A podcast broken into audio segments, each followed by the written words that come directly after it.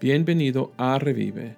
Espero que este episodio te dé a ti y tu iglesia las herramientas que tú necesitas para avanzar el Evangelio en tu iglesia y tu comunidad. Bienvenido a este episodio. Una persona divisiva. Hoy vamos a hablar de un tema que creo que todos los pastores en el ministerio hemos hablado, esto tal vez en privado con otra persona o tal vez en un grupo de otros líderes hablaremos acerca de cómo pastores o líderes deben tratar con las personas divisivas en nuestras iglesias.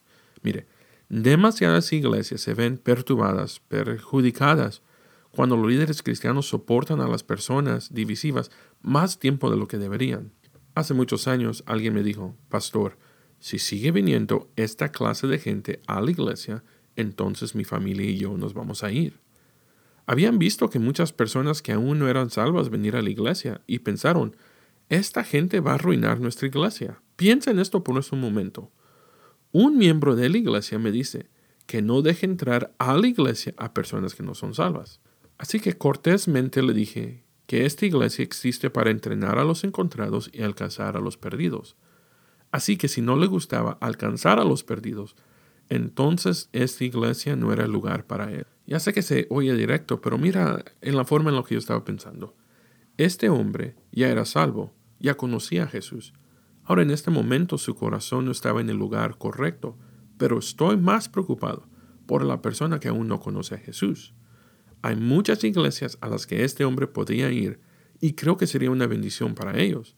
Hay muchas iglesias a las que muchas personas perdidas no se sienten bien asistir o visitar.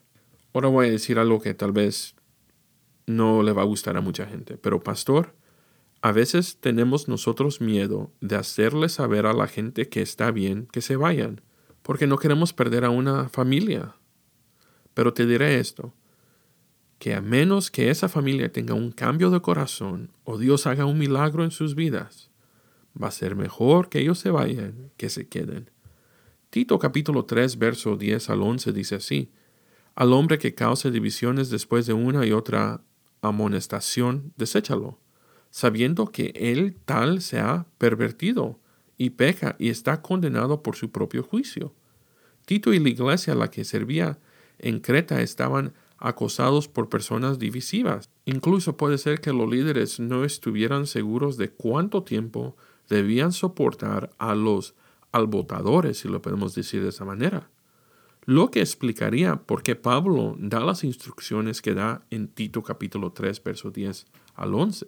En este caso, los descontentos eran falsos maestros que provenían herejía de algún tipo. Para referencia puedes ver el capítulo 1 de Tito, verso 10 al 16. Y la división en la iglesia resulta claramente cada vez que los maestros se niegan las doctrinas cardinales de la fe cristiana. Contrariamente a las nociones de los líderes heréticos que controlan ciertas denominaciones, los que enseñan en contra la doctrina de la Biblia son divisivos. Y nuestras iglesias están llenas de gente que no necesariamente traen herejía, pero sí son difíciles. Específicamente cuando estás tratando de hacer una replantación, una revitalización, vas a encontrar a gente que simplemente no quiere ver los cambios o simplemente quiere quedarse como estaba. Entonces, antes de responder la pregunta de cómo tratar con una persona divisiva, veamos tres indicadores de una persona que es divisiva. Número uno, parece un creyente maduro, pero no es así. La persona divisiva suele ser alguien que sabe mucho acerca de la Biblia y probablemente ha sido un cristiano durante muchos años. Así que uno pensaría, ¿no? Que saben mucho, pero no es así. Saben mucho acerca de la Biblia, pero parece haber una desconexión entre su conocimiento y el fruto del Espíritu, es decir, no hay amor, gozo, paz, amabilidad, bondad, fidelidad, mansedumbre. Lo que está tomando aquí es un control de egoísmo. Proverbios capítulo 18, verso 2 dice así, no toma placer el necio en la inteligencia, sí, no, en que su corazón se descubra. Ok, mi punto número dos. Es un gran reclutador. La persona divisiva le gusta construir equipos, si lo puedo decir de esa manera. que están de acuerdo con su punto de vista. Pastor, le diré que estas personas harán que toda la iglesia crea algo que no es verdad. La persona divisiva con frecuencia se encuentra en peleas, pero cree que el problema es contra otras personas y no ellos. Y muchas veces culparán y aún dirán que todo esto es la culpa del pastor o de los líderes.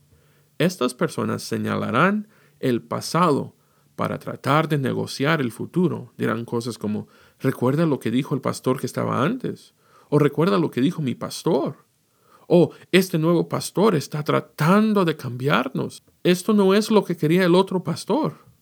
Número 3. Han perdido el foco principal. La persona divisiva termina mm, distrayendo a la iglesia de la misión de ser discípulos porque el tiempo y la energía que gastan en disputas interminables.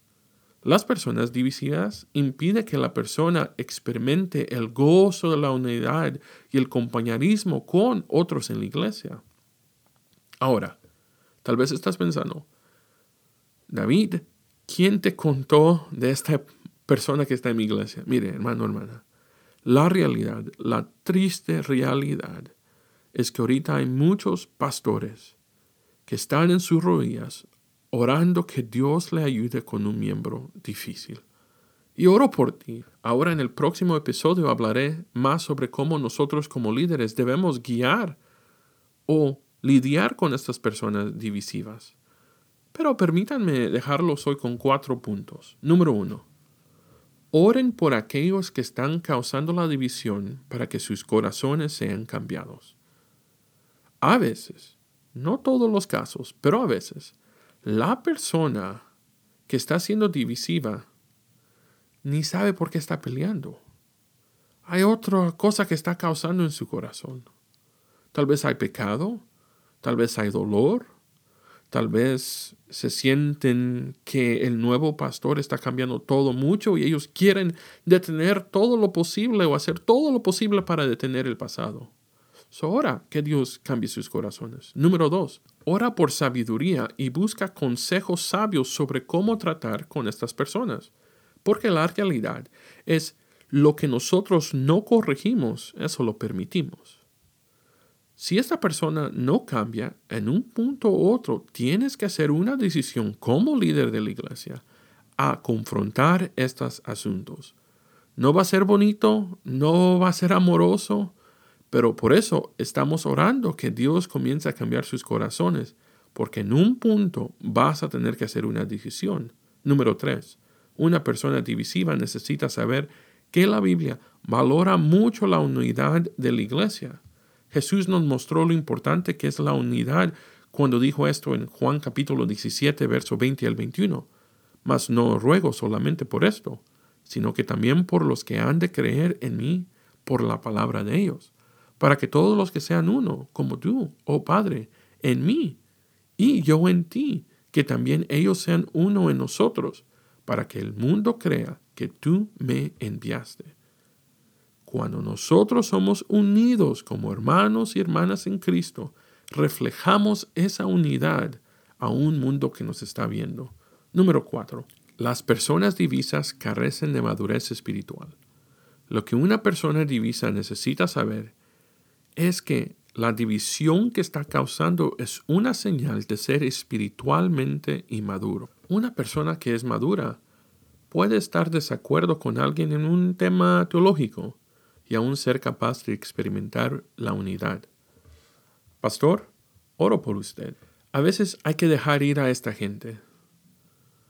En otras palabras, decir, ok, ya tu tiempo en esta iglesia ha acabado. Otras veces hay que llevar a esta gente a un lugar donde ellos pueden ser sanados. Mi oración es que busques al Señor para que Él te guíe qué hacer con la gente divisiva en tu iglesia, para que Él sea glorificado. Gracias por acompañarme hoy. Asegúrese de suscribir a este podcast. Me encantaría saber que eres parte de la familia. Para saber más sobre la renovación y replantación de iglesias, sigue escuchando semanalmente o escríbenos. Si este episodio te resultó útil, compártelo y déjanos una reseña.